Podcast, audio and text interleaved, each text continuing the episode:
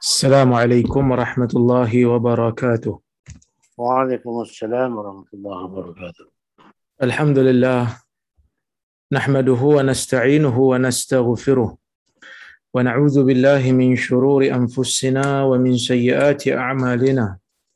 من يهده الله فلا مضل له ومن يضلل فلا هادي له. أشهد أن لا إله إلا الله وحده لا شريك له. وأشهد أن محمدا عبده ورسوله. اللهم صل وسلم على محمد وعلى آله وصحبه أجمعين. يا أيها الذين آمنوا اتقوا الله حق تقاته ولا تموتن إلا وأنتم مسلمون. يا أيها الناس اتقوا ربكم الذي خلقكم من نفس واحدة وخلق منها زوجها وبث منهما رجالا كثيرا ونساء. واتقوا الله الذي تساءلون به والأرحام. إن الله كان عليكم رقيبا. يا أيها الذين آمنوا اتقوا الله وقولوا قولا سديدا. يصلح لكم أعمالكم ويغفر لكم ذنوبكم. ومن يطع الله ورسوله فقد فاز فوزا عظيما. فإن أصدق الحديث كتاب الله وخير الهدي هدي محمد.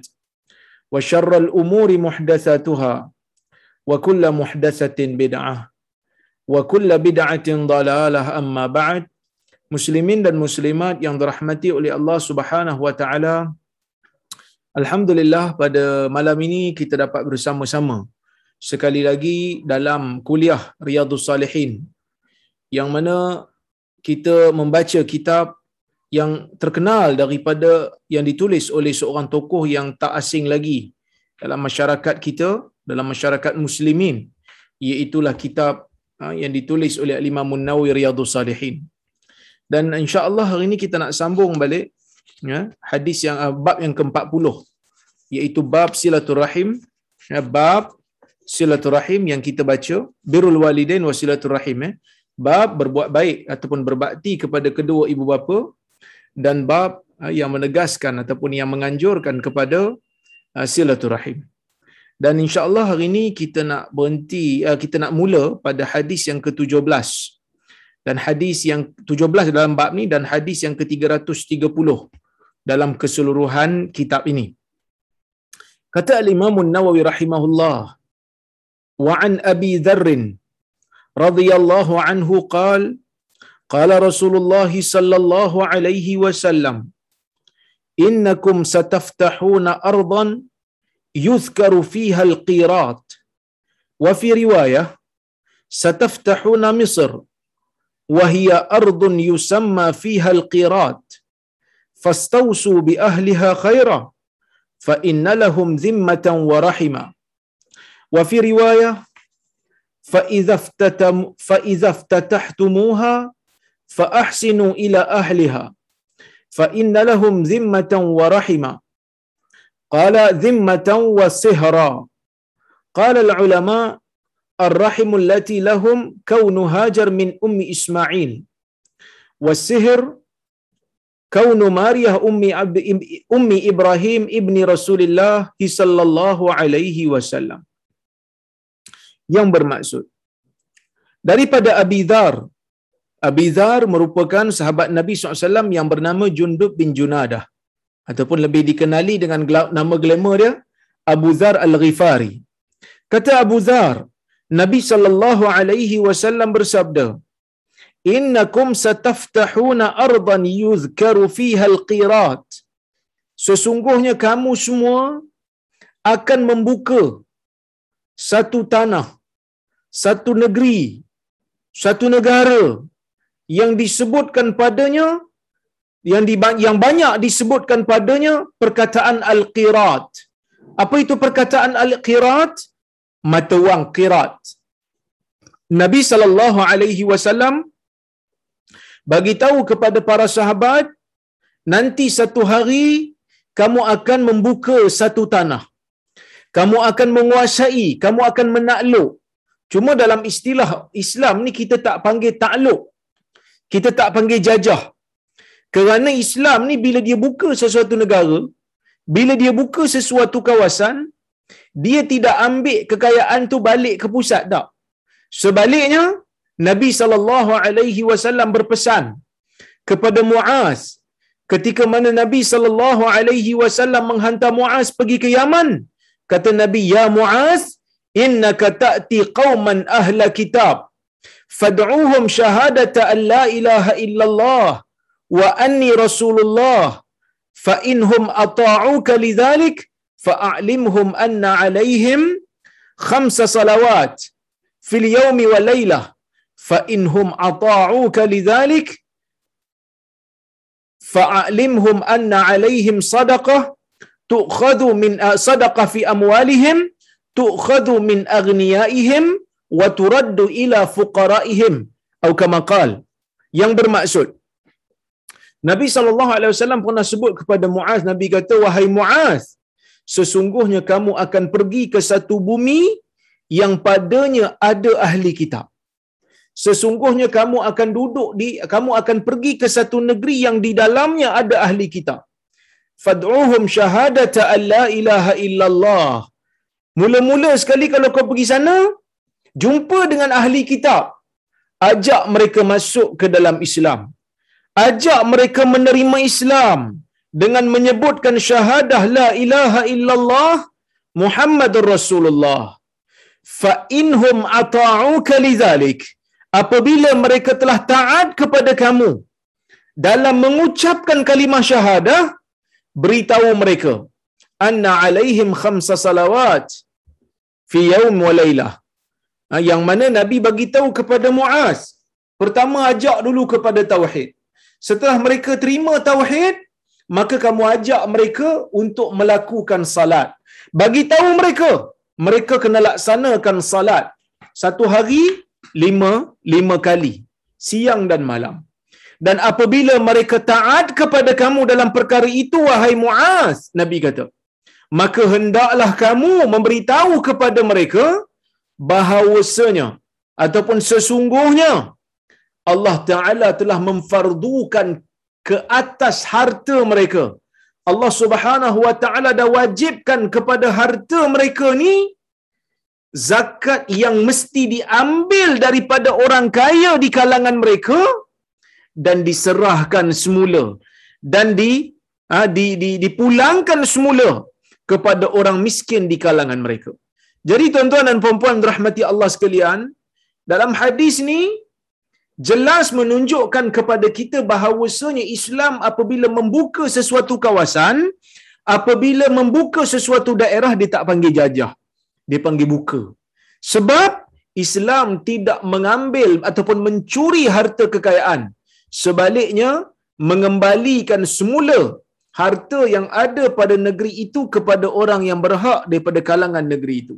Tidak dibenarkan bawa keluar sehinggalah apabila ah, di tempat itu tak ada lagi orang miskin nak terima zakat. Ini ah, perbahasan yang telah disebutkan lama dulu oleh para ulama. Baik. Wa fi riwayah, dalam satu riwayat yang lain, Nabi kata sataftahuna Misr wa hiya ardun yusamma fiha al-qirat. Kamu sungguh-sungguh akan buka satu satu daerah ataupun satu negeri yang bernama Mesir. Hari ini kita semua tahulah Mesir ni memang negara umat Islam. Yang mana di zaman Nabi sallallahu alaihi wasallam Islam masih belum lagi menguasai Mesir. Mesir pada masa tu dikuasai oleh seorang maharaja kan? Muqawqis kalau tak silap saya. Yang mana Nabi pernah menghantar surat kepada maharaja ni sehingga maharaja ni pernah membalas Nabi sallallahu alaihi wasallam dengan memberikan kepada Nabi itu Maria. Seorang hamba yang bernama Maria. Okey? Baik. Nabi SAW bila bagi surat kepada Maharaja ni, Maharaja ni tak masuk Islam. Tetapi dia layan Nabi SAW dengan baik. Dia layan utusan Nabi dengan baik. Dia siap bagi hadiah lagi. Ha, dia siap bagi hadiah. Dia bukan macam Maharaja Parsi. Bila bila mana Nabi sallallahu alaihi wasallam bagi surat kepada Maharaja Parsi. Ha, bila Nabi bagi surat aja kepada Maharaja Parsi, dia koyak surat Nabi. Maharaja Parsi koyak surat Nabi sehingga Nabi sallallahu alaihi wasallam berdoa, moga Allah mengoyakkan kerajaannya seperti mana dia koyakkan dia koyakkan surat-surat aku. Jadi tuan-tuan dan puan-puan rahmati Allah sekalian, begitulah reaksi maharaja-maharaja di zaman dulu ni apabila mendapat surat Nabi SAW. Ah, maharaja Parsi koyak, maharaja Rom siasat. Seperti mana hadis yang telah kita bacakan pada kuliah yang lepas. Maharaja Rom dia siasat. Ha, siapa yang paling dekat nasab dengan orang yang tulis surat pada aku ni aku nak tanya soalan. Tapi akhirnya walaupun dia dah buat keputusan ni memang Nabi akhir zaman, tetapi akhirnya dia tak masuk Islam juga. Kerana apa tuan-tuan dia tak masuk Islam? Kerana nak menjaga kedudukan dia. Ha, kerana nak menjaga kepentingan dia, kerana nak menjaga jawatan dia. Maka dia tak terima Islam. Ada satu lagi maharaja, iaitu maharaja Mesir, yang mana dia membalas kepada Nabi sallallahu alaihi wasallam dengan memberikan hamba. Jadi Nabi sebut dalam hadis waktu Nabi hidup Nabi kata kamu akan buka kawasan Mesir. Ha, ini merupakan salah satu daripada mukjizat Nabi sallallahu alaihi wasallam yang mana betul lah selepas daripada tu memang orang Islam berjaya buka kerajaan Mesir ni dan ramai orang masuk Islam. Ya, disebabkan oleh kerana Islam telah berjaya membuka kerajaan Mesir. Dan pada waktu tu Amr bin Al-As dihantar ke sana untuk menjadi gubernur. Ya, maka Nabi kata, kamu akan buka Mesir. Wahia ardun yusamma fiha al-qirat. Kamu akan buka Mesir yang merupakan satu bumi yang padanya banyak disebutkan perkataan qirat. Banyak disebutkan mata wang yang bernama qirat. Apa itu mata wang yang bernama qirat? Kalau kita tengok kat sini, qirat ni Para ulama menyebutkan antaranya Al-Imam Nawawi rahimahullah dia kata qirat ni merupakan sebahagian daripada dinar ataupun dirham. Maksudnya duit kecil daripada dinar ataupun dirham. Dikatakan orang Mesir banyak guna benda ni di zaman itu. Fastausu bi ahliha khaira. Ha, maka hendaklah kamu buat baik kepada keluarga eh, kepada orang yang berada di sana. Buat baik kepada orang yang ada di Mesir. Jangan buat zalim dengan mereka, layan mereka elok-elok fa inna lahum zimmatan wa rahima kerana bagi mereka itu ada penghormatan dan ada rahim ada penghormatan dan ada hubungan kekeluargaan. Ya baik. Kemudian tuan-tuan dan puan-puan rahmati Allah sekalian wa fi riwayah dalam satu riwayat fa idza ftatahtumuha fa ahsinu ila ila ahliha. Apabila kamu berjaya membuka negeri Mesir fa ahsinu ila ahliha maka hendaklah kamu berbuat baik kepada keluarganya. Uh, bukan keluarga sorry kepada ahlinya sebab ahli ni dia boleh jadi keluarga uh, jadi sebab itu kadang-kadang saya confuse sikit terjemah jadi keluarga bukan kepada penduduknya ha orang yang berada di Mesir tu nabi kata bila kamu berjaya je buka Mesir bila kamu berjaya je menjadikan orang Mesir ni berada di bawah kerajaan kamu di bawah penguasaan kamu, kamu kena buat baik kepada penduduknya. Buat elok kepada penduduknya. Ni beza tuan-tuan. Mana-mana orang, mana-mana kerajaan, mana-mana tamadun. Apabila menguasai sesebuah negeri, menguasai sesebuah tempat, biasanya mereka akan ambil kekayaan tempat tu bawa balik ataupun menghina orang yang berada di negeri itu. Tetapi Nabi SAW pesan lagi kepada orang Islam, kamu akan buka Mesir, buat baik kepada penduduknya. Innalahum zimmatan wa rahima kerana bagi mereka itu pada kamu ada zimmah. Ada penghormatan yang perlu diberi. Wa rahima dan ada hubungan kekeluargaan yang perlu dilunaskan. Au qala zimmatan wa sihra ataupun mereka ada penghormatan dan mereka ada ha, ada kaitan lah ada kaitan macam bau-bau bacang lah gitu eh ha, ada kaitan kekeluargaan eh? Ataupun ke, kaitan ipar begitu ipar dua ya eh? para ulama menyebutkan bila Nabi sallallahu alaihi wasallam menyebutkan orang Mesir ni ada hubungan keluarga dengan Arab pada masa tu macam peliklah sikit kan Kok mana pula Mesir ni ada keluarga dengan Nabi? Jauh tu Mesir ni di Afrika tu. Kan? dah masuk benua lain dah, utara Afrika, orang Mesir. Maka para ulama menyebutkan dia kata ar-rahimul lati lahum kaunu hajar ummi Ismail minhum. Yang dikatakan mereka ini ada hubungan keluarga dengan orang Arab bila ulama semak-semak balik, oh betul lah yang Nabi sebut ni betul. Macam mana boleh jadi betul? Betul lah sebab Hajar kan datang daripada Mesir. Hajar ni pula ya dihadiahkan oleh Maharaja Mesir kepada Asia uh, ke- kepada Sarah sorry bukan Asia. Kepada Sarah kemudian Sarah hadiahkan pula kepada Nabi Allah Ibrahim alaihi salam. Jadi Hajar ini merupakan ibu kepada Nabi Ismail. Hajar berasal daripada Mesir.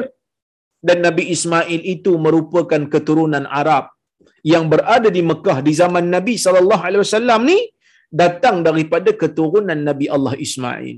Jadi keturunan Arab sebenarnya berasal daripada Mesir. Maka sebab itu Nabi kata ada rahim. Kamu kena buat baik dengan orang-orang Mesir kerana mereka ni adalah hubungan keluarga dengan kamu. Wasihir dan juga ada hubungan ipaduai. Sebab apa Nabi kata mereka ni ada hubungan ataupun ada hak ipaduai yang perlu dilunaskan? Sebab para ulama menyebutkan wasihir kaunu Maria ummi Ibrahim ibni Rasulullah SAW minhum. Kerana Maria ibu kepada Ibrahim anak Nabi sallallahu alaihi wasallam. Nabi ada seorang anak dengan Maria. Anak Nabi itu namanya Ibrahim. Mati waktu kecil dan waktu dia meninggal dunia berlakunya gerhana matahari di Madinah pada masa itu. Ha, ni saya nak cerita sikit lah kan. Nabi sallallahu alaihi wasallam apabila anak dia meninggal eh, Ibrahim ni meninggal waktu kecil Nabi menangis. Sehingga kan sahabat ni bila tengok Nabi menangis, sahabat macam terkejut, macam mana Nabi boleh menangis? Sebab Nabi sallallahu alaihi wasallam sebelum ni melarang orang untuk meratap ke atas mayat. Ha, Nabi ni dia marah orang meratap. Nabi kata ini bukan perbuatan kita, ni perbuatan jahiliyah. Sebab zaman dulu ni orang Arab bila ada kematian mereka akan meratap sungguh. Betul-betul meratap. Jadi bila Nabi menangis, sahabat jadi terkejut macam mana Nabi boleh menangis ni? Ya.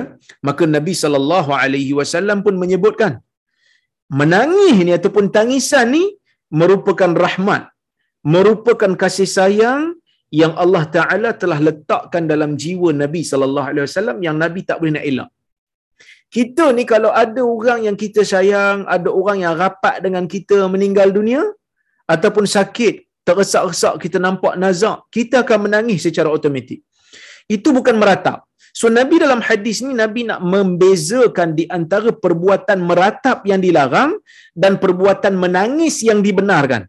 Islam tidak datang dalam keadaan menafikan fitrah insan sampai lupa ataupun sampai suruh melupakan perasaan sedih. Mana mungkin seorang yang normal apabila orang yang dia sayang, apabila orang yang dekat dengan dia, apabila orang yang menjadi tempat dia bergantung, apabila orang yang betul-betul duduk serumah dengan dia tiba-tiba meninggal dunia. Dia sayang orang ni takkan tak menangis.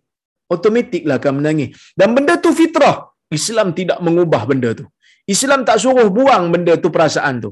Sebaliknya Islam yang Islam marah ni ataupun apa benda yang Islam halang ni ialah berlebihan ataupun melampau. Iaitu perbuatan koyak baju, perbuatan tanpa pipi, perbuatan hempah badan. Ha, yang ni merupakan perkara yang dilarang di dalam agama kerana ia termasuk dalam perbuatan niyahah iaitu meratapi kematian. Baik, bila Nabi SAW ni menangis, sahabat pun terkejut, maka Nabi kata ini adalah rahmat yang Allah Subhanahu Wa Taala jadikan pada jiwa hamba-Nya. Kemudian bila mati je Ibrahim ni tuan-tuan dan puan-puan rahmati Allah sekalian, berlakunya gerhana matahari. Ya, berlaku gerhana matahari. Sampai pada waktu tu orang semua nampaklah gerhana matahari ni.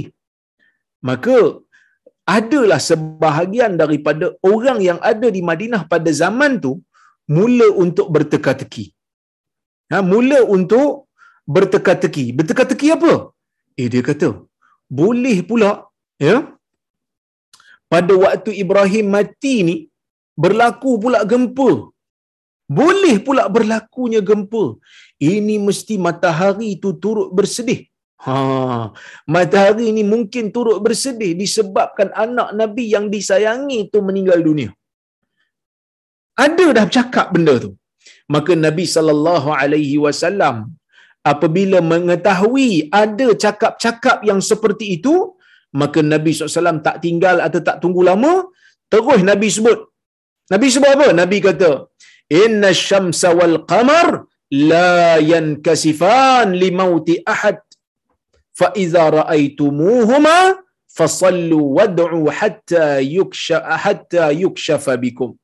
Yang bermaksud, atau kama qal, Nabi kata, sesungguhnya matahari dan bulan tidak akan berlaku gerhana disebabkan oleh kerana kematian seseorang. Dalam riwayat yang lain disebut Nabi kata, uh, um, sesungguhnya matahari dan bulan ni ya tidak melakukan gerhana ataupun tidak ditakdirkan untuk gerhana disebabkan oleh kematian seseorang wala li hayati. Ya. Ha. Bukan juga kerana kehidupan seseorang. Sebab apa Nabi cakap macam tu? Sebab dalam hadis Bukhari, manusia di zaman itu dah mula bercakap. Dia kata, Kusifati syams limauti Ibrahim. Matahari itu menjadi gerhana disebabkan oleh kerana kematian anak Nabi yang bernama Ibrahim. Maka terus Nabi potong benda tu. Terus Nabi pangkas benda tu. Terus Nabi kata, tak inna syamsa wal qamar la yankasifan li mauti ahadin wala li hayati. Fa idza raaitum fasallu wad'u Allah dalam hadis disebut ya sesungguhnya matahari dan bulan dia tak berlaku gerhana disebabkan oleh kematian seseorang ataupun kelahiran seseorang ataupun kehidupan seseorang.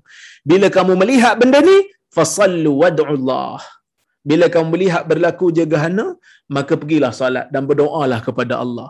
Maksudnya apa tuan-tuan? Maksudnya kejadian alam ni sama ada gerhana matahari ke, gerhana bulan ke, dia bukannya berlaku disebabkan kehidupan seseorang ataupun disebabkan kematian seseorang. Saya sebut ni kenapa? Sebab semalam saya ada baca satu komentar dekat Facebook. Cuma saya tak sempat nak tulis. Ha, kebetulan dua tiga hari ni agak sibuk sikit tak boleh nak tulis. Ya, banyak sikit kerja. Ada orang tulis orang kata um, berlakunya dua tiga hari ni kan mendung sikit kan. Semalam pun hujan. Ada yang kata sebab Perdana Menteri kita letak jawatan bumi menangisi. Ha, kita kata jangan merepek. Ya, jangan merepek lah. Sebab apa? Sebab dia nak letak jawatan tu tak apalah itu orang politik punya pasal eh. saya pun tak nak masuk campur isu politik kita pun dah pening kepala ya. tapi hujan yang berlaku, ribut yang berlaku, gerhana yang berlaku, dia tak ada kaitan. Ah, mungkin kalau kita nak kata, ah, mungkin Allah Ta'ala nak bagi ah, nak bagi orang kata apa teduhan sikit pada kita sebab panas sangat sebelum ni mungkin nak bagi sejuk sikit ah, landscape politik negara ah, itu boleh tapi kalau nak kata bumi menangkisi macam confirm aja ah, janganlah ah, kerana itu ha, seolah-olah bagi saya lah macam berlebihan sikit lah. Ha, berlebihan sikit. Kita suka dengan satu tokoh, jangan lebih-lebih. Ha, jangan lebih-lebih. Sikit-sikit sudah lah. Ha. Ha, kalau bagi tahu dia punya pencapaian, okey. Ha, bagi tahu ni pencapaian dia, ni pencapaian dia. Ya. Yang mana? Yang lebih-lebih ni, Islam tak suka. Ha, Islam tak suka. Baik. Tuan-tuan dan puan-puan rahmati Allah subhanahu wa ta'ala sekalian. Ya. Macam mana saya boleh cerita bab tu pula saya pun tak ingat eh.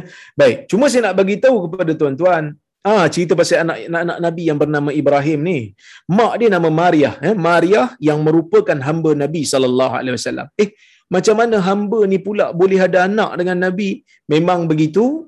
Hamba boleh eh, hamba kalau dia perempuan, pemiliknya lelaki boleh diperlakukan seperti uh, isteri. Cuma tak perlu kahwin lah. Bila ada anak, anak tu akan jadi merdeka. Anak tu sebab bapa dia merdeka, maka anak tu merdeka lah. Ha, itu zaman dulu. Zaman sekarang ni mungkin kita dengar pelik sikit lah. Sebab apa macam mana boleh pelik? Sebab kita tak ada hamba zaman ni. Ha, kita tak ada hamba zaman ni. Sebab tu kita tak boleh nak uh, compare zaman dulu dengan zaman sekarang dari sudut orang yang tak kahwin. Memang betul, ada di kalangan ulama yang tak kahwin. Ada. Syekh uh, Abdul Fattah Abu Ghuddah antara orang yang menulis satu buku yang bernama Al-Ulama Ul-Uzzab. Ulama yang bujang. Ulama yang bujang ni maksudnya ulama tu dia tak kahwin. Jadi adalah orang kempen tak perlu kahwin, tak perlu kahwin kan. Sedangkan Nabi sallallahu alaihi wasallam sendiri menikah. Jadi nikah ni merupakan salah satu daripada sunnah Nabi sallallahu alaihi wasallam. Jadi kalau ada kemampuan kahwin kerana Nabi SAW berbangga dengan ramainya umat di di hari kiamat nanti. Cuma adalah orang kempen dia kata ulama dulu banyak yang bujang ustaz. Yalah dia orang dia orang ramai bujang pun tak apa sebab dia orang ada hamba zaman tu. Yang mana hamba ni tak perlu kahwin pun. Beli je hamba perempuan kemudian boleh. Kan? Ha, mungkin kahwin mahal dan seumpamanya kerana bayar mahar dan sebagainya so hamba boleh diperlakukan sebegitu. Ha, cuma adalah hukum-hukum yang terlibat. Jadi tuan-tuan dan puan-puan rahmati Allah Subhanahu Wa Taala sekalian, ya ini merupakan salah satu daripada ya, ini merupakan salah satu daripada petanda kenabian Nabi sallallahu alaihi wasallam yang mana Nabi punya sesuatu berita tentang perkara yang akan datang dah betul-betul berlaku. Yang mana hari ini kalau siapa-siapa pergi Mesir dia akan nampak lebih daripada 90% daripada rakyat Mesir adalah muslim. Lebih daripada 90% rakyat Mesir menyembah Allah Subhanahu wa taala, bertauhid kepada Allah Subhanahu wa taala, berbangga menjadi muslim. Saya cakap Arab lagi. Maka ini merupakan salah satu daripada dalailun nubuwah. Apa itu dalailun nubuwah? Petanda kebenaran dakwaan dakwah Nabi sallallahu alaihi wasallam. Betullah Nabi ini adalah nabi sebab apa saja yang Nabi predik, apa saja yang Nabi uh, orang kata apa ramal sebenarnya bukan ramalan lah. nabi tak ramal nabi bagi tahu benda yang akan datang apa saja khabar akan datang apa saja khabar berkaitan dengan future yang disebutkan oleh oleh Nabi SAW dan sanatnya sahih setakat ni tak ada lagi yang dibuktikan tidak sahih sama ada ia dah berlaku ataupun tidak berlaku lagi tapi kebanyakannya berlaku dan mustahil bagi orang yang berfikiran waras mustahil ha, untuk mengatakan Nabi ni mereka dan rekaan tu tepat. Kita pun pernah belajar, ha, kita pun pernah mengalami situasi di mana kita jawab soalan objektif. Kan? Dulu saya waktu SPM, waktu PMR dulu, bila jawab uh, kertas uh, kertas satu matematik, uh, kertas satu matematik kan uh, dia punya dia punya soalan objektif A B C D kan A B C D jadi bila jawab tu kadang-kadang masa tak cukup. Masa telah pun tamat, kita pun balon lah. Kita balon je jawab A, B, C, D, kita tembak aja kan. Katalah 10 soalan kita tembak, tak tahu jawapan, tembak. Satu soal satu, daripada 10 tu mungkin satu atau dua. Tapi kalau daripada 10 tu 10 10 betul. Ini bukan tembak ni. Ini ni memang tahu jawapan ni, kan? Ha, kerana menurut Uh, undang-undang kebarangkalian amatlah mustahil eh, apabila kita membuatkan satu-satu ramalan secara bohong, secara teka-teka, secara kebarangkalian amatlah tipis uh, kebarangkalian tu nak betul dalam setiap keadaan teka- tekaan kita. Kan? Ha, kau tak percaya pergi tanya orang yang main nombor ekor. Ha, bukan saya nak suruh main nombor ekor pula. Tapi nak bagi tahulah kalau betul lah ramalan boleh boleh jadi betul semua pusat-pusat nombor ekor ni tak kaya tuan-tuan ha? sebab dia jadi kaya tu sebab ramalan orang tak kena sebab itu Islam tak bagi kita main judi ni sebab ia tidak membantu kita dalam dalam kehidupan ni. Bahkan dia merosakkan lagi kehidupan adalah eh? sebab itu kata Syekh Mustafa Bora dia kata apa? Afad al hadis mu'jizatan nabi sallallahu alaihi wasallam حيث أخبر عن فتح مصر عن فتح مصر قبل فتحها ini merupakan mukjizat Nabi. Ya hadis ni merupakan mukjizat Nabi sallallahu alaihi wasallam apabila Nabi mengkhabarkan tentang pembukaan Mesir sebelum ia berjaya dibuka lagi oleh orang Islam. Ha, lama sebelum ia dibuka Nabi dah bagi tahu dulu. Mana Nabi tahu? Wahyu daripada Allah Subhanahu wa taala. Kemudian al-wasiyah bi ahli al-bilad al-maftuhah liwujudi silati qarabatin bainahum wa bainal muslimin ya pesanan kepada orang yang berada ya, pesanan kepada orang yang pergi ke sana membuka kerajaan sana membuka negeri sana supaya melakukan kebaikan kepada ahli yang berada di sana kerana di sana adanya hubungan kerabat di antara mereka dan orang-orang Islam iaitu dari sudut uh, keturunan Ismail. Dan yang ketiga tuan-tuan al-hifaz ala may yamutu ilai nabi silah iaitu buat baik kepada orang yang mempunyai hubungan walaupun bukan hubungan direct dengan kita tapi hubungan direct dengan orang yang rapat dengan kita. Sebab itu dalam hadis kita tengok ya Khadijah apabila Khadijah ni wafat je apabila Khadijah ni wafat je Nabi sallallahu alaihi wasallam kalau ada apa-apa pemberian nak diberi Nabi akan beri kepada ha, kawan-kawan Khadijah. Nabi akan beri kepada sahabat-sahabat Khadijah. Sebab apa? Sebab Nabi SAW sayang kat Khadijah. Orang yang rapat dengan Khadijah yang Nabi sayang pun Nabi muliakan. Ha, seperti mana yang kita tengok dalam hadis-hadis sebelum ni. Ha, siapa yang follow kuliah Al-Adabul Mufrad. Bagaimana Ibnu Umar. Ya? Ha, bagaimana Ibnu Umar memuliakan seorang badui yang menjadi kawan kepada ayahnya sewaktu ayahnya hidup iaitu Umar bin Khattab.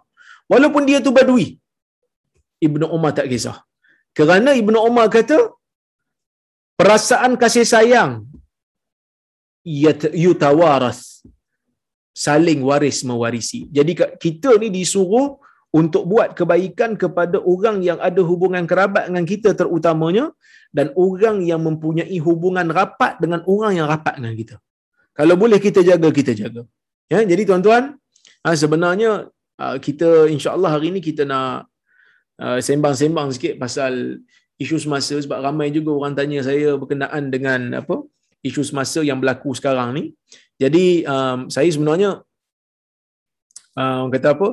Bagus jugalah kalau uh, sesi ini kita boleh ada interaksi. Ya, saya bagi sikit, tuan-tuan bagi sikit. Ya, kerana kita sekarang ni hidup di zaman di mana orang Islam tu tidak menguasai media.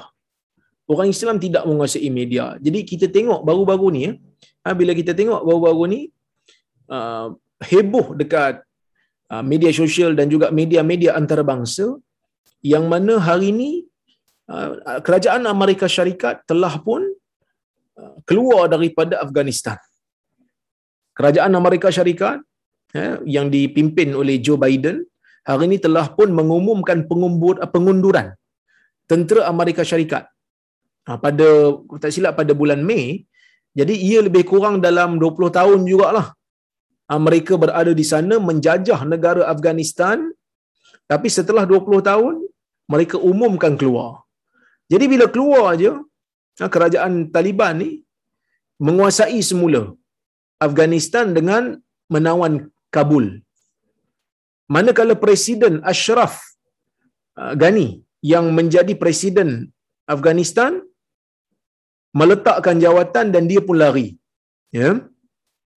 Okey soalan kita sekarang ni ramai orang yang bertanya kan macam mana ustaz kita punya pendirian dengan uh, Taliban ni macam mana kita punya pendirian dengan Taliban ni sebelum saya nak cerita yang tu tuan-tuan siapa-siapa boleh interrupt ni no problem boleh buka mic tak ada masalah boleh cakap Okey, cuma saya nak bagi tahu sedikitlah berkenaan dengan Taliban ni. Dia sejarah dia lama lah. Ya. Taliban ni dia menguasai ataupun dia ter, apa ni kita panggil apa? Kebanyakan yang berada dalam organisasi Taliban ni ialah daripada puak-puak uh, kau tak silap saya lah, Pashtun. Dia merupakan di antara ya um, populasi ataupun etnik yang terbesar yang ada ke Afghanistan. Dia paling besar lah. Sebenarnya Afghanistan ni dia ada banyak macam-macam etnik lah. Dia ada macam-macam suku. Tapi yang paling besar ni puak-puak Pashtun yang mana mereka ni bersama dengan ya, bersama dengan uh, Taliban. Okey. Sebenarnya Pashtun ni pun ada juga dekat uh, dekat apa ni Pakistan. Ha, ada juga. Tapi dekat Afghanistan ni mereka adalah yang paling besar lah. Jadi, bila mereka ni uh, ramai ataupun besar mereka daripada dulu lagi lah pegang politik Afghanistan. Ya, pegang politik Afghanistan. Cuma sebelum tu mereka ni ada mereka punya kerajaan yang beraja. Ha, kerajaan yang beraja sehingga pada tahun 1973 kalau tak silap saya dia digulingkan. Ha, raja tu digulingkan ha, oleh saudara-saudara dia orang juga sehingga berjaya mewujudkan Republik Afghanistan. So dah tak ada lah raja ni. Kan? Jadi, dia pun memerintah selama lebih kurang dalam beberapa tahun, kemudian digulingkan oleh puak-puak komunis, kemudian berlakulah peperangan sedara ha, di Afghanistan tu kerana nak merebut kuasa pada masa itulah masuknya Soviet Union. Masuknya Rusia sehingga kan hmm, uh, Rusia masuk pada tahun 1979 kaum-kaum di Afghanistan yang pelbagai ni mereka menubuhkanlah mereka punya militan sendiri. Sebab nak membebaskan negeri mereka daripada dijajah. Ya daripada Soviet lah. Nak lawan uh, Soviet. So macam-macam lah muncul. Ada yang nama Hizbul Islami ada yang nama Jamiat Islami. Uh, jadi masing-masing lah. Uh, tapi dalam ramai-ramai itu semua mereka bersetuju. Mereka ni semua adalah mujahidin. Ya? Lawan dengan Rusia tapi akhirnya Rusia pun berundur daripada Afghanistan pada tahun 1989 ya? Golongan mujahidin ni masih lagi berperang nak lawan dengan uh, puak-puak komunis yang ada di sana. Maka pada tahun 1992 kerajaan yang berpahaman komunis di Afghanistan runtuh uh, digantikan dengan negara Islam Afghanistan ya? Maka pada masa tu ya Burhanuddin Rabbani Ha, seorang daripada suku Tajik ya dia ni daripada jamaat Islam Islam uh, Jamiat Al-Islami uh, dia ni dilantik menjadi presiden. Kita kena tahu eh dia datang daripada puak Tajik. Yang mana puak Tajik ni dia bukan puak yang dominan di sana. Dia puak minoriti. Jadi puak-puak Pashtun ni tak puas hati ya. ha, maka berlaku pula perang saudara. Dah habis dah tu orang kata. Ya, mereka ada peluru. Masa ada musuh mereka boleh bersatu ha, masa ada musuh mereka boleh bersatu sebab apa boleh bersatu sebab ada musuh. Jadi kita lawan musuh sama-sama. Lawan Soviet. Lawan komunis. Jadi bila mana ya uh, musuh telah pun berjaya dikalahkan peluru masih ada mereka tembak sama sendiri kan mereka tembak sama sendiri sebab apa mereka tembak sama sendiri ni masing-masing nakkan kekuasaan. Masing-masing nak menjadi pemerintah. Jadi bila yang minoriti memerintah, yang majoriti tak puas hati. Ha, sebenarnya kita hari ni pun sama jugalah. Kalau tak jaga boleh jadi Afghanistan kita ni, na'udzubillah lah kan. Tapi nak katanya, perebutan kuasa ya, merupakan salah satu daripada faktor yang tidak pernah selesai daripada zaman dulu sampai sekarang, ia memecahkan perebutan kuasa pernah memecahkan golongan sahabat Nabi sallallahu alaihi wasallam di zaman Ali bin Abi Talib dan Muawiyah. Tapi kita tak mau hurai panjang yang tu kerana saya telah huraikan dulu. Begitu juga perebutan kuasa telah menjadikan Yazid, puak-puak Yazid dan puak-puak Husain. Hari ini hari Ashura, Husain dibunuh pada hari ini. Disebabkan oleh kerana apa? Oleh kerana ada puak yang membakar semangat Husain untuk melawan Yazid bin Muawiyah. Ha, kononnya Muawiyah ni, eh, bukan kononnya memang betul lah, Muawiyah ni melantik anak dia dan anak dia tak layak. Walaupun majoriti pada masa itu betul menganggap Yazid ni tak layak untuk menjadi khalifah tetapi setelah ia menjadi setelah dia menjadi khalifah ramai yang taat untuk menjaga perpaduan dan kesepaduan orang Islam tetapi ada yang membakar sehingga kan Hussein dibunuh. Nah ha, Hussein dibunuh dan berlaku perpecahan. Dan benda ni ber, ber, benda ni tidak berhenti. Masuk zaman uh, Bani Umayyah masuk zaman Bani Abbasiyah berlaku pertempuran demi pertempuran. Berlaku pertumpahan darah demi pertumpahan darah. Disebabkan apa?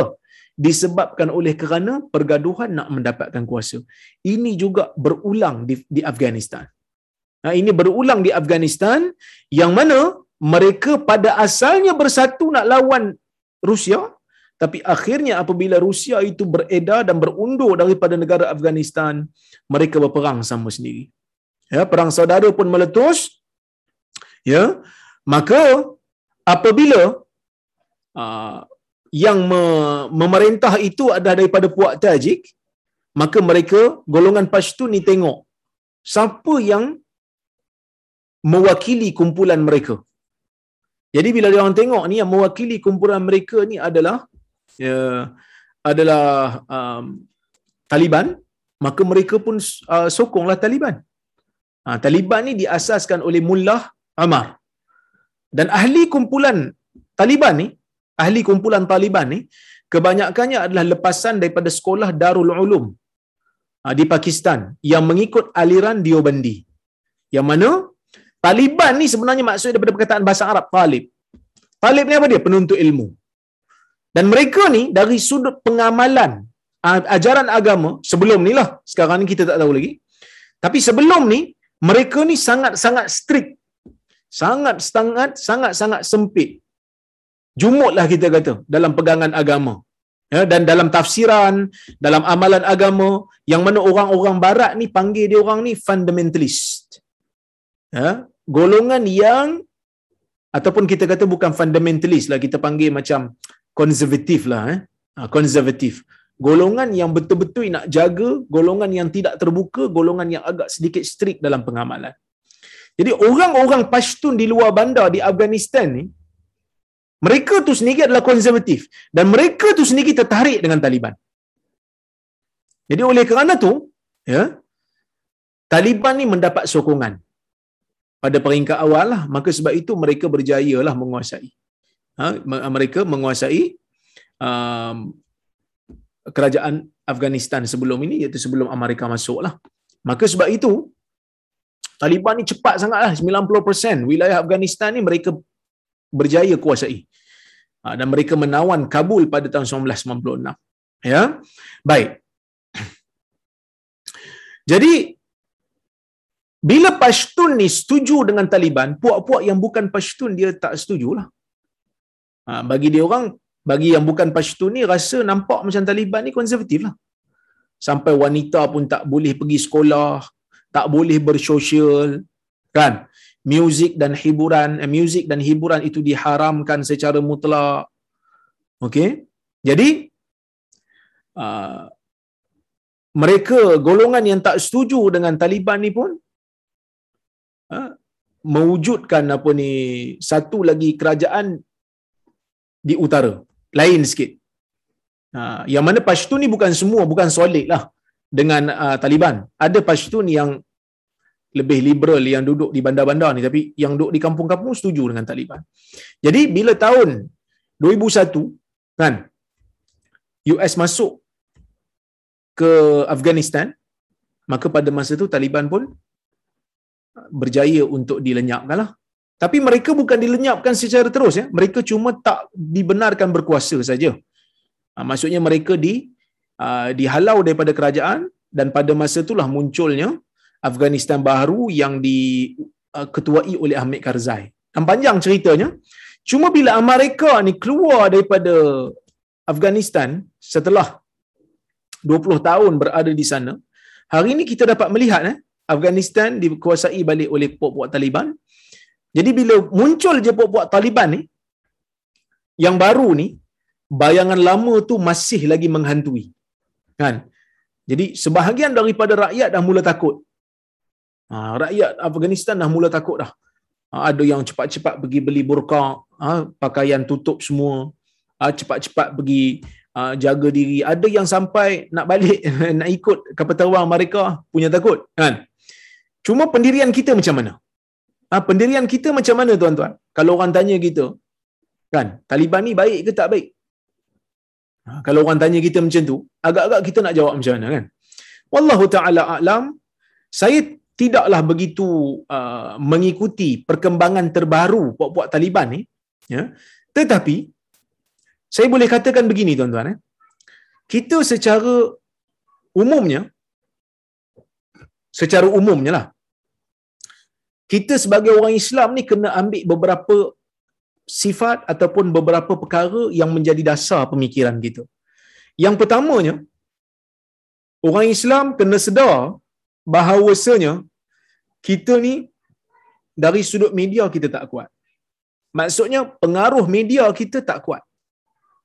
Ha, jadi bila pengaruh media tak kuat, apa yang berlaku kebanyakan orang bukan kata orang Islam saja kebanyakan masyarakat dunia akan terpengaruh dengan media. Jadi kita kena sedar ada benda-benda yang datang kepada kita bukan disebabkan oleh pemikiran kita tetapi disebabkan oleh mainan media. Naratif yang dimainkan oleh media itulah yang menyebabkan kita telah set minda kita seperti itu. Kan sebab tu kalau kita tengok filem Hollywood, punya hebatnya filem Hollywood tu, dia punya propaganda kan. Sampai nak sampai orang mencuri pun nampak baik. Padahal dia mencuri. Tapi bila pencuri kena tangkap, kita pula boleh menangis. Simpati dekat pencuri tu. Punya hebatnya propaganda mereka ni punya filem. Ha, jadi apa-apalah sangat kalau nak buat berita, nak apa ni orang kata nak songsangkan berita supaya menang kok belah barat. Jadi itu yang pertama kita kena sedar. Yang kedua, sebagai orang Islam, kita kena letakkan agama dan akidah di depan. Ya, apa saja berita yang sampai dekat kita, kita kena buat penilaian berdasarkan kepada ya, penilaian agama. Agama kata apa? Sebab itu tuan-tuan, Usah kata agama, kadang-kadang rentas agama pun Islam suruh tengok yang mana yang paling kurang mudarat pada agama. Contoh eh. Allah Subhanahu Wa Taala turunkan surah Rum. Allah Taala turunkan surah Ar-Rum. Hebat eh? Dalam Quran ada surah Ar-Rum. Rum khusus untuk Roman. Geng-geng Roman lah. Sebab apa? Sebab zaman tu yang kuat dua kerajaan pada zaman Islam bermula yang kuat betul-betul kerajaan pada masa itu dua lah. Yang pertama, kerajaan Rom, yang kedua kerajaan Parsi. Dan Rom dan Parsi pada zaman itu berperang. Allah Subhanahu wa taala menurunkan surah Rom. Allah Taala kata ghulibatir Rum. Rom telah ditewaskan. Pada masa itu peperangan yang berlaku di antara golongan Parsi dan golongan Rom dimenangi oleh puak-puak Parsi pada peringkat tu. Maka bila turun aja surah, Allah Ta'ala bagi tahu, Ghulibatir Rum. Rom telah dikalahkan. Ya, Rom telah dikalahkan oleh Parsi. Ya. Wahum min bagdi ghulibatir Rum fi adnal ard wahum min ba'di ghalabihim sayaghlibun. Allah Taala bagi tahu siap-siap. Rom telah dikalahkan. Ya. Rom telah dikalahkan di tempat yang yang apa yang dekat. Okey. Wahum min ba'di ghalabihim sayaghlibun. Ya. Rom lepas ni akan menang. Walaupun sekarang mereka kalah, ya, tapi Rom akan menang. Ya, Rom akan menang dan betul lah. Rom yang menang betul. Ya, baik. Bila Rom menang, orang-orang Islam ni jadi gembira. Kenapa orang Islam jadi gembira bila Rom menang? Allah Ta'ala sebut. Ya? Allah Ta'ala sebut dalam Al-Quran menceritakan tentang kisah ni. Ya? Allah Subhanahu wa taala kata wa yauma idzin yafrahul mu'minun. Pada hari Rom menang orang-orang mukmin itu gembira dengan kemenangan Rom binasrillah dengan pertolongan daripada Allah. Eh Rom dengan Parsi perang kot yang kau sibuk pasal apa? Patutnya kita tanya macam tu lah kan. Pasal apa yang orang Islam nak pergi gembira nak pergi sokong ni pergi sokong tu? Kerana apabila dua kuasa besar yang berperang kita sebagai orang yang tak ada kuasa, kita kena tengok yang mana satu yang kurang memberi mudarat kepada agama. Rom ni bukan Islam, Parsi pun bukan Islam. Tetapi bila Rom bertempur dengan Parsi, apa sifat yang ada pada Parsi? Parsi adalah majusi, penyembah berhala, penyembah api. Manakala Rom adalah ahli kitab, golongan Kristian. Dari sudut akidah, dekat Rom lagi dengan kita daripada Parsi yang menyembah berhala kerana orang Rom setidak-tidaknya percaya kepada nabi-nabi yang diutuskan sebelum daripada Nabi Allah Muhammad sallallahu alaihi wasallam. Maka sebab tu orang Islam pada masa tu ambil side untuk sokong Rom. Seronok bila Rom menang. Itu dari sudut peperangan yang tidak ada kaitan dengan ajaran Islam secara direct. Kita ni pula kan bila bincang isu Taliban, bila bincang isu Afghanistan, bila bincang isu Amerika, kita kena tengok Afghanistan ialah orang Islam. Manakala Amerika ialah orang yang bukan Islam. Jadi kok mana pun kita kena dahulukan wala kita kepada orang Islam. Kerana apa? Kerana orang Islam ni adalah saudara seakidah dengan kita. Orang Islam ni merupakan saudara saudara kita. Kita ada ukhuwah, kita ada hubungan keimanan, hubungan ah, orang kata apa? akidah dengan mereka. Ah, sama jugalah macam isu Palestin. Patutnya kita boleh je kata jauh ustaz, tak payah ambil tahu pun tak apa, kita makan kacang kat sini cukuplah. Tapi kita ambil tahu, kita beri derma. Sebab apa? Sebab mereka adalah sahabat dan saudara kita yang seakidah dengan kita. Bertauhid seperti kita, salat seperti kita. Jadi kita macam mana pun kita kena menentang puak-puak kafir, puak-puak kufar yang datang menjajah negara Islam, buat kerosakan kepada negara Islam, pergi serang orang-orang Islam, ha, buat orang-orang Islam ni seperti orang yang tidak ada harga diri kita lawan. Kita kena tak setuju. Kita kena bantah. Sebab apa kita kena bantah? Kita kena bantah kerana kita tak setuju orang bukan Islam masuk campur dalam urusan kerajaan orang Islam. Itu pertama. Kita kena take side. Macam mana pun aku kena sokong orang Islam lawan dengan orang bukan Islam. Kerana orang bukan Islam, kok mana pun dia tak akan jadi pro kepada Islam sebab dia bukan Islam. Itu yang pertama. Yang kedua, kita tak nafikan. Ya? Kita tak nafikan bahawasanya Taliban yang dulu, mereka agak sedikit jumut. Bukan sedikit lah, banyak jumut. Ha, mereka jumut. Tak berikan orang perempuan ha, akses kepada pendidikan formal dan sebagainya. Yang ni kita tak setuju. Mereka perlu ubah benda ni. Tetapi tuan-tuan dan puan-puan rahmati Allah sekalian, kita kena tahu juga suasana, budaya di sana. Mungkin masyarakat yang nak kepada benda tu. Kan? Jadi, kita kena faham juga sosio budaya di sana. Yang kita rasa kena ubah. Disebabkan mungkin sejarah yang dulu tu menyebabkan rakyat hari ini buat keputusan nak pergi ikut ha? US tu punya flight. Sampai terjadi jatuh daripada flight tu mungkin kerana mereka bukan faham Taliban tu Taliban sekarang. Mereka faham Taliban dulu. Kan? Ha, jadi kita sebut secara jelas. Saya sebut secara jelas. Saya tak setuju bahkan dalam banyak benda saya lebih lenient ha, daripada pandangan-pandangan mungkin daripada pandangan-pandangan ustaz yang lain mungkin tuan-tuan dengar daripada ustaz-ustaz yang lain mungkin lebih ketat dan lebih keras daripada pandangan saya umpamanya bab muzik dan sebagainya saya agak lebih lenient. Tapi manusia ni kok mana pun dia tak boleh, tuan-tuan. Dia tak boleh pergi kepada pandangan yang keras sentiasa tak boleh. Kita kena deal dengan manusia ni atas dasar dia manusia.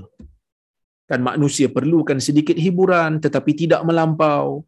Manusia uh, perlukan kepada lawak jenaka. Manusia perlukan kepada keluasan. Jadi, kalau tanya saya, saya tidak bersetuju dengan cara Taliban yang dulu. Itu yang ketiga. Yang keempat, ya, Taliban yang sekarang ni macam mana pula Ustaz? Taliban yang sekarang ni nampak macam lebih open sikit. Ha, nampak macam lebih open. Sebab apa? Sebab mereka dah mula buat hubungan dengan China. Mereka dah mula menunjukkan yang mereka lebih bersifat diplomatik sekarang ni. Ha, tapi bolehkah kita puji sekarang Taliban Ustaz? kita tak boleh puji terlalu cepat. Kita kena wait and see. Kita kena tengok. Mudah-mudahan Taliban hari ini lebih belajar daripada sejarah mereka yang dulu. Ha, terbuka sikit. Ha, terbuka sikit. Sebab bukan semua benda boleh diselesaikan dengan undang-undang. Kan? Tapi kok mana pun kita kena buat satu orang kata apa satu ketetapan macam mana kita tak setuju pun dengan pemerintahan itu tak boleh kita gunakan kekerasan dan senjata untuk lawan apatah lagi yang buat tu adalah orang yang bukan Islam sebagai contohlah kan saya rakyat Malaysia pensyarah universiti kan pensyarah universiti saya ada pandangan saya yang mungkin kontroversi yang mungkin tak sama macam orang lain kan yang mungkin tak sama macam ustaz-ustaz lain. Dan saya akan mempertahankannya. Kalau saya rasa itu yang betul sampai sekarang alhamdulillah saya pertahankan. Sebahagian daripada pandangan saya orang kata kontroversi. Kerana saya setakat kajian saya itulah pandangan yang terbaik yang saya pegang. Pandangan-pandangan saya yang kontroversi ini menyebabkan sebahagian daripada otoriti di Malaysia tidak begitu selesa. Maka mereka ambil keputusan tidak membenarkan ataupun tidak memberikan saya tauliah mengajar. Saya tak boleh mengajar kat Malaysia. Melainkan hanya pada beberapa negeri saja. Saya boleh mengajar di Perlis sebab saya AJK Fatwa Perlis. Saya boleh mengajar di Penang sebab mufti Penang okey, open dengan saya. Saya boleh mengajar di Kuala Lumpur sebab mufti wilayah berikan saya tauliah dan juga Labuan. Selain daripada negeri-negeri ini, saya terdedah untuk disekat. Di Selangor saya disekat. Di negeri Perak juga saya tak boleh mengajar. Tapi adakah bila uh, apa, apa, apa ni otoriti tak bagi saya mengajar, bolehkah saya panggil orang luar terutamanya orang kafir untuk masuk campur dia ni telah menzalimi saya tolong serang kerajaan ni saya tak boleh buat macam tu saya kena sabarlah kan saya kena sabar dan saya kena usahalah supaya orang Islam faham apa yang saya nak bawa supaya mereka satu hari nanti boleh fikir kenapa saya bawa pandangan ni tidak boleh kita menggalakkan orang luar yang tak ada kaitan dengan kita untuk masuk campur urusan kita urusan dalaman kita selesaikan secara dalaman. Itu pandangan saya lah. Ha? Itu pandangan saya. Mungkin tuan-tuan dan puan ada pandangan yang berbeza. Terpulang kepada tuan-tuan. Cuma nasihat saya untuk kalau orang tanya kita, macam mana Ustaz, Taliban ni kita nak sokong ke tak mau sokong? Kita kata wait and see. Saya ingat lagi kata-kata Syekh Muhammad Said Ramadan Al-Buti, yang mana Syekh Muhammad Said Ramadan Al-Buti menyebutkan dia kata kesalahan kita Ah, kerana tidak menghukum orang penyesalannya tidak sebesar kesalahan kita bila kita hukum orang sekarang ni kita jangan hukum lagi kalaulah betul kita tersalah tak hukum tak apalah. Lepas tu kita hukum lah. kita bagi tahu oh sebenarnya dia tak betul ini tapi lambat sikit saya bagi tahu sebab apa? Sebab lambat sampai maklumat kat saya. Kan? Jadi tunggu tengok keadaan dan yang paling penting yang terakhir sebelum saya tamatkan hari ini, kita kena rujuk pelbagai sumber. Jangan hanya berpada dengan sumber CNN, jangan hanya berpada dengan sumber BBC, jangan hanya berpada dengan sumber apa saja. Tengok Jazirah kata apa, tengok pula media-media yang lebih adil, tengok bagaimana uh, mereka melaporkan supaya kita dapat berita yang seimbang. Jangan hanya baca kisah tentang Taliban ni hanya daripada musuh-musuh Taliban ataupun musuh-musuh Islam. Kita kena tengok daripada ruang yang berbeza. Bukan bermakna kita kena pro dengan mereka, tidak. Kita tengok dulu, kita tengok 2-3 tahun apa yang berlaku. Mudah-mudahan rakyat Afghanistan mendapat kerajaan yang seimbang, kerajaan yang stabil, kerajaan yang lebih terbuka, kerajaan yang lebih santun dan mesra dengan rakyat, menggunakan isu pendidikan lebih daripada menggunakan isu kekerasan dalam nak memberikan kepahaman ah, ah, terhadap Islam kepada rakyatnya. Wallahu a'lam. Jadi tuan-tuan itulah pandangan saya serba sedikit berkenaan dengan isu Taliban dan Afghanistan ni. Wallahu a'lam. Jadi saya tengok kalau-kalau ada soalan ataupun komentar saya cuba jawab eh. Baik. Kalau ada siapa-siapa nak interrupt boleh bagi tahu uh, boleh uh, cakap no problem. Assalamualaikum ustaz. Waalaikumsalam. Uh, boleh saya bercakap? Boleh. Uh, okey. Um ya ni cerita pasal kes uh, isu uh, Afghanistan dengan Taliban.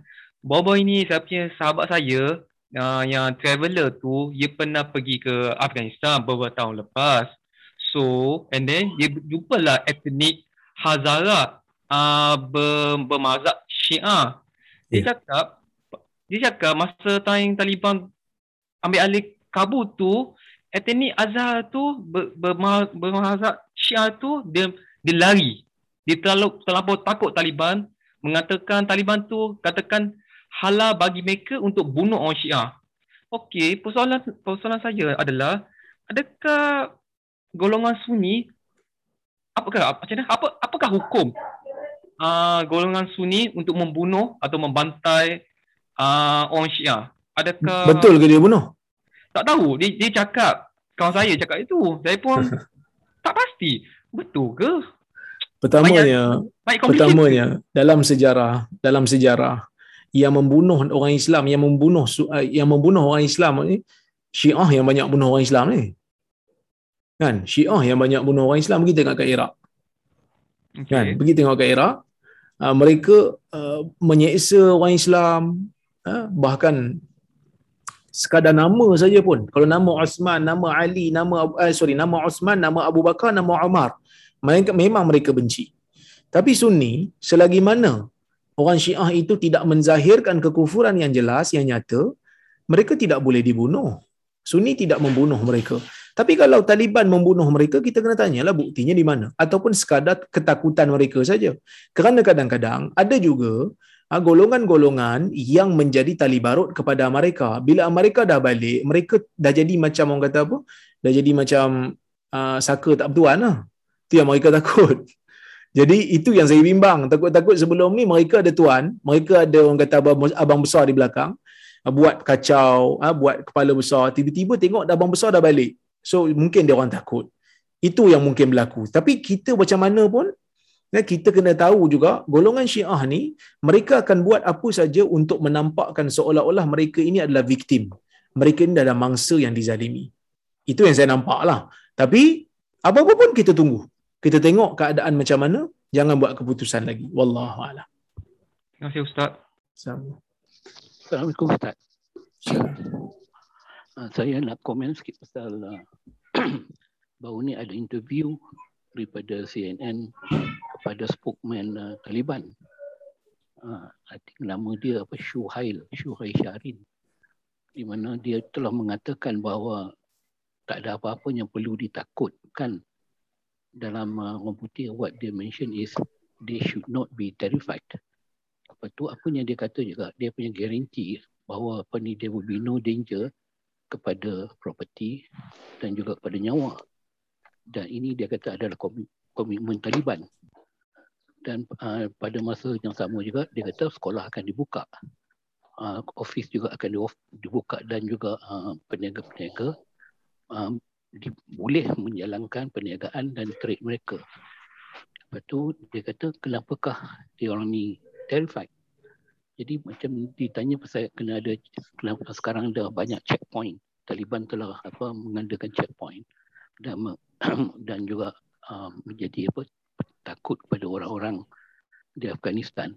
Dia kata ni checkpoint ni adalah untuk mereka menjaga security measure dan juga uh, dan juga apa ni untuk menjagakan keselamatan rumah-rumah dan juga di mereka dia tidak they will not harm them. Lepas tu saya rasa pada pendapat saya lah macam Ustaz kata tadi we wait and see. Sebab kita dengar banyak apa yang Taliban buat membunuh sesuka hati. Jadi banyakkan berita-berita itu daripada barat. Dan seperti Ustaz kata juga di- we have no control over the media Yeah. jadi pada pendapat saya uh, apa yang western yang sekarang memperjuangkan seperti France, Jerman yang yang banyak mengeluarkan kenyataan kebanyakannya adalah pasal women's right. Maksud dia women's right ni kita tahu lah macam dekat Perancis nak pakai pudah tak boleh, nak pakai hijab tak boleh, all these things lah. So they are more concerned on about the women's right. Jadi saya rasa macam uh, presiden yang telah lari pada UAE itu apa presiden Ghani Ashraf Ghani uh, kemungkinan pada pendapat saya dia mungkinlah boneka kepada Amerika Syarikat. Itulah pendapat saya. Jadi I think what we should do now is we should because uh, Taliban ni dia memperjuangkan Islam. Jadi kita pun tahu sejarahnya dia dia mula-mula melawan dengan Rusia kemudian ditolong oleh Amerika dan Amerika telah, telah menjajah mereka selama 20 tahun. I think what what I think pada pendapat saya ni uh, dia orang hendak memperjuangkan Islam men- men- menjadikan negara Afghanistan sebuah negara Islam yang tulen dan I don't think the western world is very happy with that lah. Itulah pendapat saya. Okey. Uh, terima kasih banyak. Uh, sebenarnya sebab ada soalan ni kata ustaz selama 20 tahun ni ada ke golongan Taliban membuktikan kepada masyarakat Afghan bahawa mereka dah improve atau tidak terlalu ekstrim. Pertamanya saya nak sebut ya, um, apa yang berlaku di, di di di Afghanistan pada waktu ni menunjukkan ada perbezaan. Yang mana sekolah dibuka, mereka menyebutkan mereka tidak akan halang akses pendidikan formal kepada golongan wanita. Mereka juga uh, menyebutkan bahawasanya pegawai-pegawai kerajaan uh, daripada presiden yang lama boleh teruskan bekerja Maksudnya mereka tidak akan uh, memberhentikan ataupun mengapa-apakan ataupun membahayakan rakyat yang menjadi pegawai kerajaan yang lepas. So ini di antara signal-signal yang saya rasa bukan kita nak pro tetapi saya rasa kita kena tengok betul tak mereka akan kotakan seperti mana yang mereka katakan. Dan improvement pula sama juga macam uh, kita kata uh, mereka telah apa uh, buat buat hubungan eh buat hubungan dengan uh, China uh, mereka uh, nak mula berbaik dengan uh, Iran menunjukkan mereka ada juga nak cuba nak buat hubungan diplomatik dengan apa? Dengan UK so bagi saya lah um, kita nak tengok satu perubahan uh, kita kena bagi masa. Kita nak tengok satu perubahan kita kena bagi masa kita tidak boleh terlalu drastik. Kerana mungkin di sana juga dia punya sosio budaya berbeza iaitu golongan Pashtun yang berada di kampung-kampung sangat konservatif. Jadi mungkin mereka nak imbangkan sedikit tidak tidak boleh untuk buat secara drastik takut terkejut so nak imbangkan di antara bandar dan kampung itu.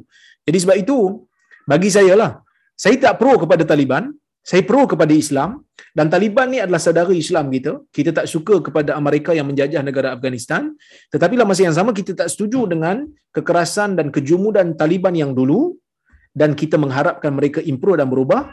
Kalaulah kata mereka tidak berubah, kita akan kritik mereka tetapi tidak dengan menggunakan senjata menjatuhkan mereka. Kerana kalau ikut, mereka telah pun menjadi ha, kerajaan ataupun menjadi pemerintah yang sah lah. Ha, itu pandangan saya lah. Ha, bukan jangan salah faham eh, jangan kata saya pro Taliban pula. Tak, saya bukan pro lagi. Saya tak setuju dengan pendapat mereka yang dulu. Saya tak setuju dengan tindakan mereka yang dulu yang begitu keras, yang begitu uh, jumut. Tetapi sekarang kita kena bagi masa kerana kita nampak bibit-bibit perubahan tu macam dah ada. Kita tunggu dan lihat. Nah, kalau nak kira checkpoint sebenarnya tuan-tuan, dekat Jordan pun ada checkpoint. Kan? Jordan pun ada checkpoint juga. Setiap 3-4 km ada satu checkpoint. Dan sebab dia orang sebelah dengan Israel kan jadi banyak checkpoint lah. Baik. Assalamualaikum doktor. Waalaikumsalam. Sorry lari tajuk. Ada orang minta pencerahan. Sejauh mana keutamaan hukum hudud di zaman ini? Berdasarkan doktor salah satu AJK Fatwa Perlis.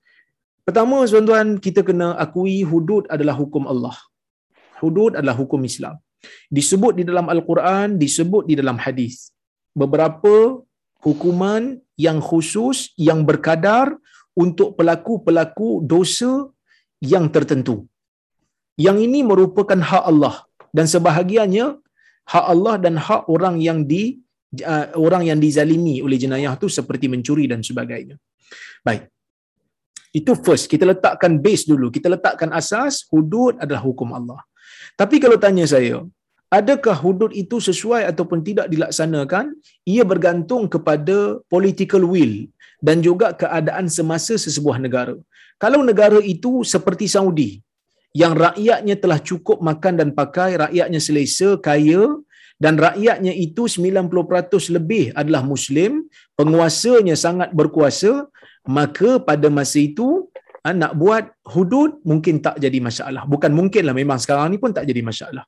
Tetapi untuk melakukan hudud di negara yang dia punya populasi macam kita, saya beranggapan ia memerlukan kepada proses pendidikan dan memerlukan kepada proses pindaan undang-undang. Kenapa saya kata begitu? Kerana yang pertama dalam negara kita ni ada dua set undang-undang ada satu undang-undang yang dipanggil sebagai undang-undang sivil, ada satu undang-undang yang dipanggil sebagai undang-undang syariah. Jadi, kalaulah kata uh, undang-undang sivil yang lebih tinggi daripada undang-undang syariah dalam negara ini menghukum uh, kesalahan berdasarkan kepada hudud, kita perlu pindah dulu. Uh, undang-undang supaya uh, akta itu memberikan semua orang hukuman yang sama terutamanya dari sudut jenayah. Yang mana kalaulah kata ha, seperti mana janji sebahagian orang politik hudud hanya melibatkan orang Islam dalam negara yang mengamalkan perlembagaan yang bertulis dan juga undang-undang akta yang bertulis ia tidak boleh stabil. Tak boleh kata orang Islam kalau mencuri potong tangan, orang yang bukan Islam mencuri masuk penjara. Dia tak akan jadi orang kata apa, dia tak akan jadi satu undang-undang yang standard. Dia mesti standard. Sebab tu saya kata kena ada political will. Kalau tanya kepada saya, Dr. Yusuf Al-Qaradawi ada pernah komen dulu berkenaan dengan bagaimana ikhwan apabila mereka memerintah, mula memerintah Mesir, dia menyebutkan bahawasanya orang Mesir ni banyak miskin. Orang Mesir ni banyak jahil dari sudut ilmu agama. Fokus dulu kepada isu rakyat. Fokus dulu kepada isu memberi makan. Fokus dulu kepada isu ekonomi sehingga rakyat menjadi selesa dan apabila telah selesa, barulah kita pergi kepada step untuk memberikan hukuman kepada orang yang jahat perut kenyang masih mencuri. Sebab itu Umar bin Khattab radhiyallahu anhu pernah menghentikan seketika hukuman hudud mencuri apabila negaranya pada waktu itu dilanda kemarau. Sebab Umar memandang orang mencuri waktu kemarau dia bukan jahat tetapi dia mencuri kerana dia terlalu lapar. Oleh kerana itu kita sebagai orang Islam percaya hudud adalah hukum Allah tetapi sebelum nak melaksanakan hukum tersebut kita memerlukan political will, memerlukan pendidikan, ekonomi perlu stabil. Ahli-ahli politik jangan mencuri, ahli-ahli politik jangan merasuah. Kerana kalaulah kata hudud itu dilaksanakan oleh orang-orang yang tidak bersih, maka ia akan menjadi hudud Yahudi bukan hudud Islam. Kenapa saya kata hudud Yahudi? Kerana Nabi SAW pernah berpesan dalam sebuah hadis. Nabi kata innama ahlakal ladina min qablikum ha, idza innama halakal ladina min qablikum idza saraqa fihi musyarif taraku wa idza saraqa fihi mudha'if aqamu alaihi alhad. Sesungguhnya orang-orang sebelum kamu telah binasa disebabkan apabila orang bangsawan mencuri di kalangan mereka mereka biarkan. Tetapi bila orang miskin orang lemah yang mencuri di kalangan mereka mereka laksanakan hukuman hudud. Mereka potong tangannya. Jadi sebab itu saya berpandangan for the time being adakah hudud sesuai dilaksanakan? Sesuai jika kita ada usaha untuk buat satu hukum yang standard untuk semua rakyat. Tidak kira apa-apa agama orang Islam mencuri potong tangan, orang kafir mencuri potong tangan. Yang kedua, perlu ada orang kata apa? ahli politik yang betul-betul berani untuk melaksanakannya. Sebab sebab sekarang ni kita tengok kadang-kadang nak sebut pasal hudud pun jadi takut kan? Sebab apa? Sebab takut orang tak sokong. Yang ketiga memerlukan kepada isu pendidikan. Yang keempat isu ekonomi. Supaya orang dapat makan. Sekarang ni orang angkat bendera putih makan pun tak ada. Jadi sebab itu uh, belum lagi kita arah uh, cerita ke arah hudud, kita cerita macam mana nak bagi rakyat makan dulu.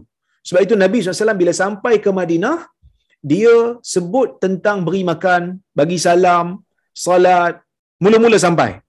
At, apa at'imu ta'am wa waqra'u wa salam bagi makan dulu bagi salam dulu wasallu wan niyas wan nasu niyam salatlah ketika makna makna ketika makna ketika mana manusia sedang tidur kan jadi semua ini adalah satu step by step yang ditunjukkan oleh Nabi sallallahu alaihi wasallam untuk kita fahami. Kenapa saya kata begitu? Kerana kita hidup di zaman Islamofobia. Silap aja pelaksanaan orang akan nampak Islam. Hari ini sebahagian daripada pendakwah Islam buat perangai umpamanya. Sebahagian daripada pendakwah Islam buat uh, benda-benda yang tak senonoh. Orang akan kata yang salah Islam. Sampai kan pihak berkuasa pun susah hati nak ambil nak ambil report nak, nak apa nak ambil tindakan kepada pendakwah-pendakwah yang glamour ni hanya disebabkan kerana takut orang tohmah Islam. Sedangkan itu bukan Islam pun. Pendakwah-pendakwah bukan Islam. Mereka bukan mewakili Islam pun. Mereka mewakili diri mereka. Cuma mereka menyampaikan Islam. Tapi mereka tidak maksum. Tapi orang hari ini suka buat keputusan berdasarkan kepada di uh, apa ni orang kata apa kesat, uh, persatuan ataupun agama yang orang tu anuti. Kalau pendakwah buat silap, ah ni Islam lah punya kerja.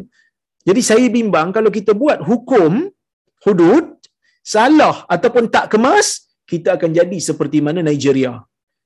Ha, kita akan jadi seperti mana ha, Nigeria yang pernah nak buat tetapi tidak berjaya. Tidak tak berlaku istiqrar tidak berlaku orang kata apa kestabilan dalam negara itu yang kita bimbangkan jadi sebab itu kalau dengar apa uh, geng-geng lawyer lah geng-geng apa geng-geng apa pengamal undang-undang mereka ada bagi cadangan yang baik ya mereka ada bagi cadangan yang baik macam mana nak buat uh, undang-undang hudud ni dalam Malaysia ni. So kita doakanlah mudah-mudahan usaha tu selari dengan memberikan pendidikan kepada rakyat. Sebenarnya undang-undang ni bukan zalim, bukan nak menghukum, sebenarnya undang-undang ni adalah satu undang-undang melaksanakan hukum Tuhan, nak menegakkan keadilan. Kita fokus kepada dia punya objektif. Hudud nak melaksanakan keadilan, nak menegakkan keadilan dan nak menjadi ha, nak menjadi hamba Allah yang baik. Wallahu a'lam. Okey, baik. Jadi tuan-tuan, cukuplah sekadar tu saya ingat.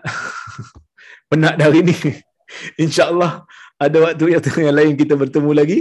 Saya minta maaf lah kalau terkasar bahasa tersilap kata. Terima kasih kepada yang hadir pada malam ini. Ah, terima kasih yang memberikan pandangan sangat-sangat baik. Ah, kita boleh berbeza pendapat, tak ada masalah kan kerana isu-isu semasa ni bagi saya ah, tempat untuk kita mencanaikan idea kan. Saya ada pandangan tuan-tuan mungkin ada pandangan mungkin kita berbeza pendapat no problem. Kita berbeza dalam keadaan kita masih lagi ber, bersahabat. Insyaallah jika ada kesempatan kita bertemu pada minggu depan. Terima kasih pada Haji Shah terima kasih pada Haji Hamid ah, Datuk Syekh dan juga Johan yang menganjurkan kuliah pada malam ini. Saya minta maaf terkasar bahasa tersilap kata. Terima kasih yang hadir semua. Aku lakukan hal wa dan astaghfirullahaladzim li. Wassalamualaikum warahmatullahi wabarakatuh. Waalaikumsalam.